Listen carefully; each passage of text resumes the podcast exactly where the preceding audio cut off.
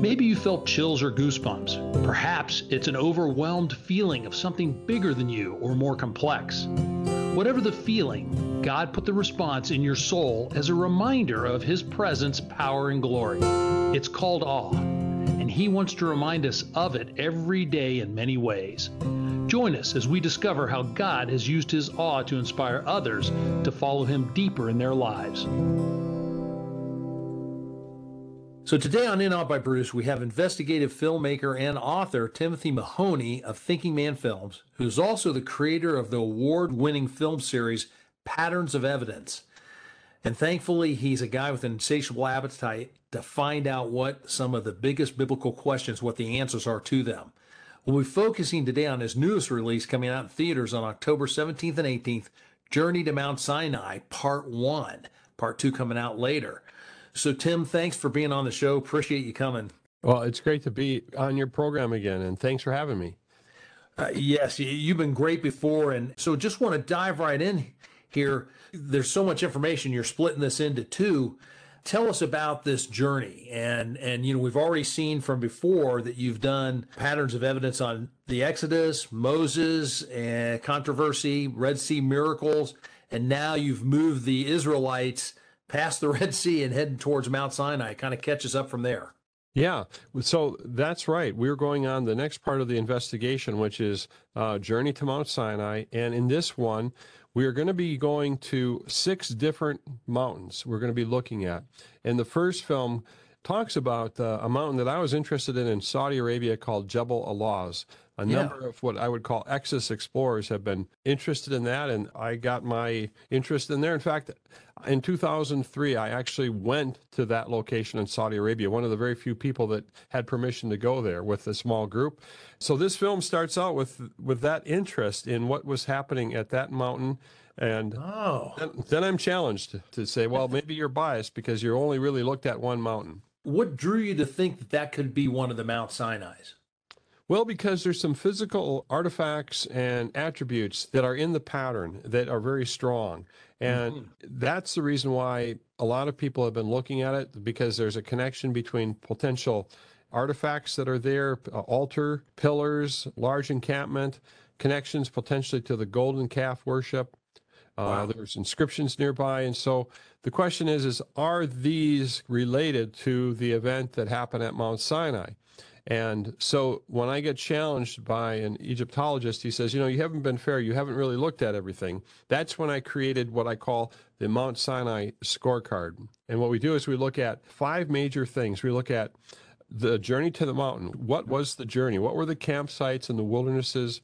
And what is the travel speed that the Israelites could have traveled? Because that'll tell you, because yeah. the Bible tells us there's about 60 days that it took them to get there. And that fit that possibility. Well, yes, and then you can draw a circle. You know, if you're traveling, let's say two to three miles an hour, the question is, is how many hours a day were the Israelites traveling? Were they yeah. traveling slower than that? The Bible talks about them traveling in haste. The other thing is, um, where's the land of Midian? Because Moses fled to the land of Midian, and that was another thing to look for. Can we find the archaeological location of Midian? And then it says, the Bible says that Moses went to the back side of the wilderness from Jethro's home. So, what does that mean? What's the interpretation in Hebrew of backside? Is yeah. to the, you know, east or west or or where? Where does it mean? And then there are attributes that the mountain had. The Bible says there was water there. There was a stream and a cave, a plain actually large enough for the Israelites to encamp there. And then right. there's artifacts as well you know, altars and pillars? Would there be uh, artifacts of the remains of, of campsites there? There's golden calf worship that happened there. Mm-hmm. So these are things that different scholars as well as Exodus explorers have been looking for to try to locate where did this event at Mount Sinai happen. One of the things that always comes up with the Exodus is the timing. Anything you've been able to narrow down on the timing of when you think it exactly happened? Well, I, I believe that the biblical uh, record at 1450, the biblical time is correct. What's, okay. What, what's different about this is a lot of mainstream scholars go with a, a later date, which is a 1250. I'm trying to figure out the, uh, the earlier date or the later date, but it's the 1250 date, where they think it's 1250 BC because of the name Ramesses. Because of Ramesses, they're focusing in on that time period. Yeah. But in our earlier film, we showed that we don't think that the time of the name Ramesses meant the time period, but more of the location. Uh-huh. And that's where we see evidence from an earlier time period.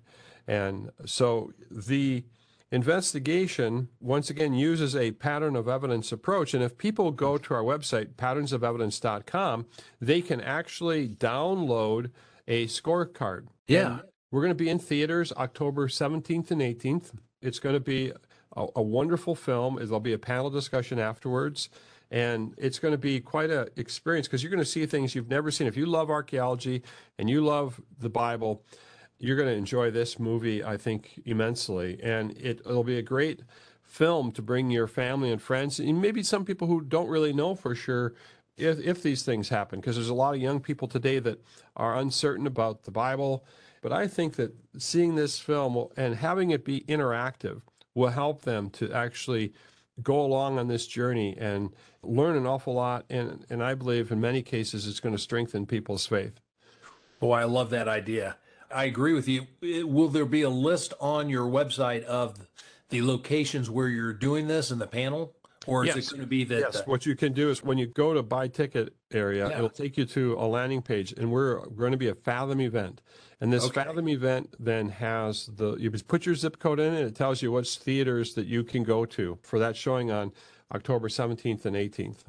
Okay. And people in the theater, for instance, if there's one in my hometown of Columbus here, we'll have the ability to ask the panel a question if we, we can. Nope, it's going to be pre-recorded. We're going to be in 750 theaters, so the panel discussion will be added to the end of the film. So, Okay. Oh, good. so it will be all across the nation at that time uh, with that recorded panel. Okay. And I'm so glad you're doing this. I think as we were talking beforehand, I saw an expedition unknown that Josh Gates has on TV on the Discovery Channel, and he went to a, a Mount Sinai. And the church that's at the bottom of it claimed to have the, the original burning bush still there. Yeah. And it's nice that you've got this check marks that people can do to determine does that really make sense? Does it fit? Is there all the other things like, you know, some of the, you'd expect to see some kind of relics or something? That's the question is, well, you know, what would you find? I mean, it's been a long time now, 3,500 years, but there are some things that are still there in the sense that the the geography hasn't changed. So there's attributes and certain characteristics that you need to find at a mountain for Mount Sinai to be the one. And part of it has to do with the first few clues. And then there's other clues that come along after that we're going to actually put into the investigation, which would be it has to do with distances from lo- other locations because we uh-huh. knew that there's a certain amount of traveling that had to happen.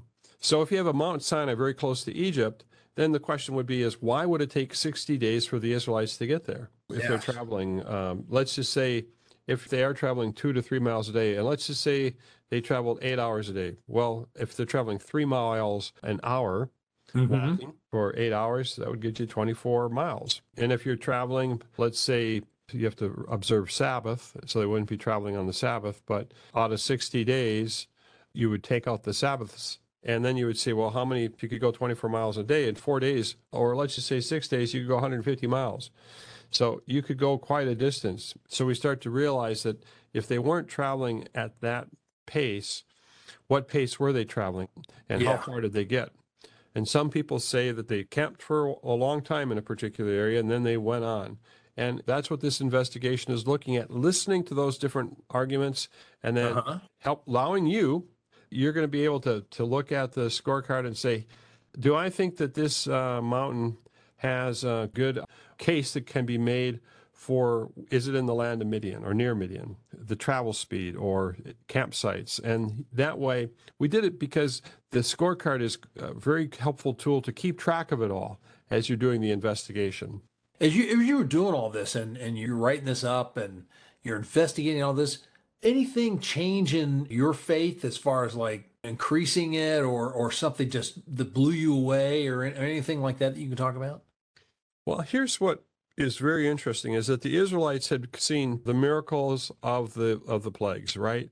They mm-hmm. saw what had happened to Egypt. Then they get trapped at the sea, and then they see the miracle of the crossing of the sea. It's just remarkable then that they've seen God in 11 times do remarkable things, but then they get out in the wilderness, and I can understand this because I have been in the wilderness myself with my wife, and Yeah. it's a scary place to be. And they have their children, they have their families, and they're wondering, what are we going to do to eat? What are we going to do for water? And they're very terrified about this. And this is then what ends up touching me was that we can follow God, and sometimes we feel like He's leading us into a wilderness. Yes. And how are we going to sustain ourselves in this wilderness time period? And this is then when God starts to provide the manna and the quail. And so for me, I think that's the big lesson that I'm learning. God does lead his people to himself, sometimes in a wilderness. So you mentioned yourself and your wife and being in the wilderness. Any other thing that has like struck you from your life that you tie into this that that gives you more strength? I do think that the reason God was calling the Israelites to the wilderness was because he had a mission for them. They were being distracted by the surroundings. And I think that the thing that I see is that each one of us, I believe, there's a mission that we're supposed to do. And in that mission, we've got to be faithful in following through. Why are we here? What's my purpose? You know, what are the things I'm supposed to be doing? And for some of us, it might just be being a good dad, being a good mom, caring for your kids, being a baseball coach, or being a teacher or a Sunday school teacher, or helping out, doing whatever it might be. There's these little things we're supposed to do. And there's a verse that my wife shared with me. It's in Ephesians chapter 2. It says, For we are God's workmanship, created in Christ Jesus to do good works, which God Yes. prepared in advance for us to do. Why?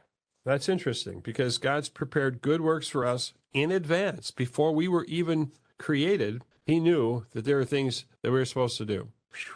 I'm glad you brought up that verse. It's one of my favorite. And do you know that the word workmanship or craftsmanship there is the word poema that we get poem from? And it didn't mean it back then when Paul wrote it per se, but what it meant was we were we're an artwork of God. As we do those good works, we reflect his beauty and his glory. And so we are, we're like our own story. So I, I really appreciate you bringing that up. Yeah. Well, thank you. It's an important verse to me. So those are the couple of things that I've learned. And I'm Uh-huh. still learning, by the way. those are great things for people to think about taking away and i think a film like what you're you're doing kind of puts that into our heart but i'm glad you're expressing it in some more specifics anything else that you hope people take away from your film I think that we have this series of thinkers. If people go to patternsofevidence.com, they can sign up to become a thinker. And every week we give them a thinker update. And that's something to read. And I believe that we're supposed to love the Lord our God with all our heart, with all our soul, with all our mind. And and these thinkers, they're blogs that then mm-hmm. show p- patterns of evidence for the Bible. And I think it's important for us not to get lazy, you know, intellectually and not to get lazy to love the Lord God with all our heart, with all our soul, and with all our mind. So I, I challenge people to think about these things. You're going to hear different viewpoints. And what's going to happen is, is that the different viewpoints, they're sincere people. They believe that they found the real location for Mount Sinai, and you're just going to have to think it through. I do know the events. I believe in my heart. There's a lot of things that we don't know. I was just listening to the Billy Graham talk uh, that he gave, and he said, you know, a lot of things we don't have answers to, but Yeah. we can put our faith and confidence that the Bible is true. And I've put my faith and confidence in the Bible, and it's true. What I've done with these films, Patterns of Evidence, is that I have come to a place where I'm I feel that my good work to do is to help show where the patterns are that some people might be ignoring or dismissing. yes Those that are saying, you know what, I don't have enough faith to believe in that. Can you help me out a little bit here? And that's where these films are showing that there is a pattern, that God is acting in history. It's like a lens. You know, I work with photography, and Yeah. a lens can focus, it has a depth of field. And there are times when our focus is just on the wrong thing. And we're not seeing the patterns that God is doing acting in history. And that's what that's what these films are about. And that's why I think that as many people as can come, October 17th and 18th, it's going to be a nationwide Fathom event, 750 theaters. If you go to patternsofevidence.com, you can get your tickets now because the theaters, uh, once they fill up, they're, you know, they're sold out. So if you want to get a seat, now's the time to get it. Take your Bible study group. By the way, you can get this scorecard by going to our website. Again, that's where you can download the scorecard and you can, in advance, do a little Bible study to prepare yourself and then bring that scorecard along to the movie, bring your small group or your family, and join the investigation. All right. So I got two quick questions for you before we go. First one is because everybody's going to want to know when's the second film come out? I'm hoping that it'll be out in the first part towards the first half of next year. Okay. Second question is what is next for you and your films? Well, we're actually making a TV series. Uh, We've modified the films into a TV series. And then from there, once we do Journey to Mount Sinai, then we go into the wilderness wandering and the Oh. conquest. Oh my, that's exciting. That's great. You don't want to stick like me on to uh, like a special thing on Noah's Ark or anything, right? Well, uh, we are looking at lots of different projects like that, and Noah's Ark is on the list. Okay, good to know. All right, well, Tim, thank you so much for your time and and thank you for everything you're doing and what it does. Because I think in patterns of evidence, you're giving strength to our faith to realize how these things truly did happen and that they're there, but we may not know some of the specifics, but we, you know, we know that they really did happen and we can start finding more and more of that truth to strengthen our own faith. So thank you for that. Well, you're welcome. All right. Well, you have a great day. We'll talk to you sometime soon. Okay. Thank you very much. All right.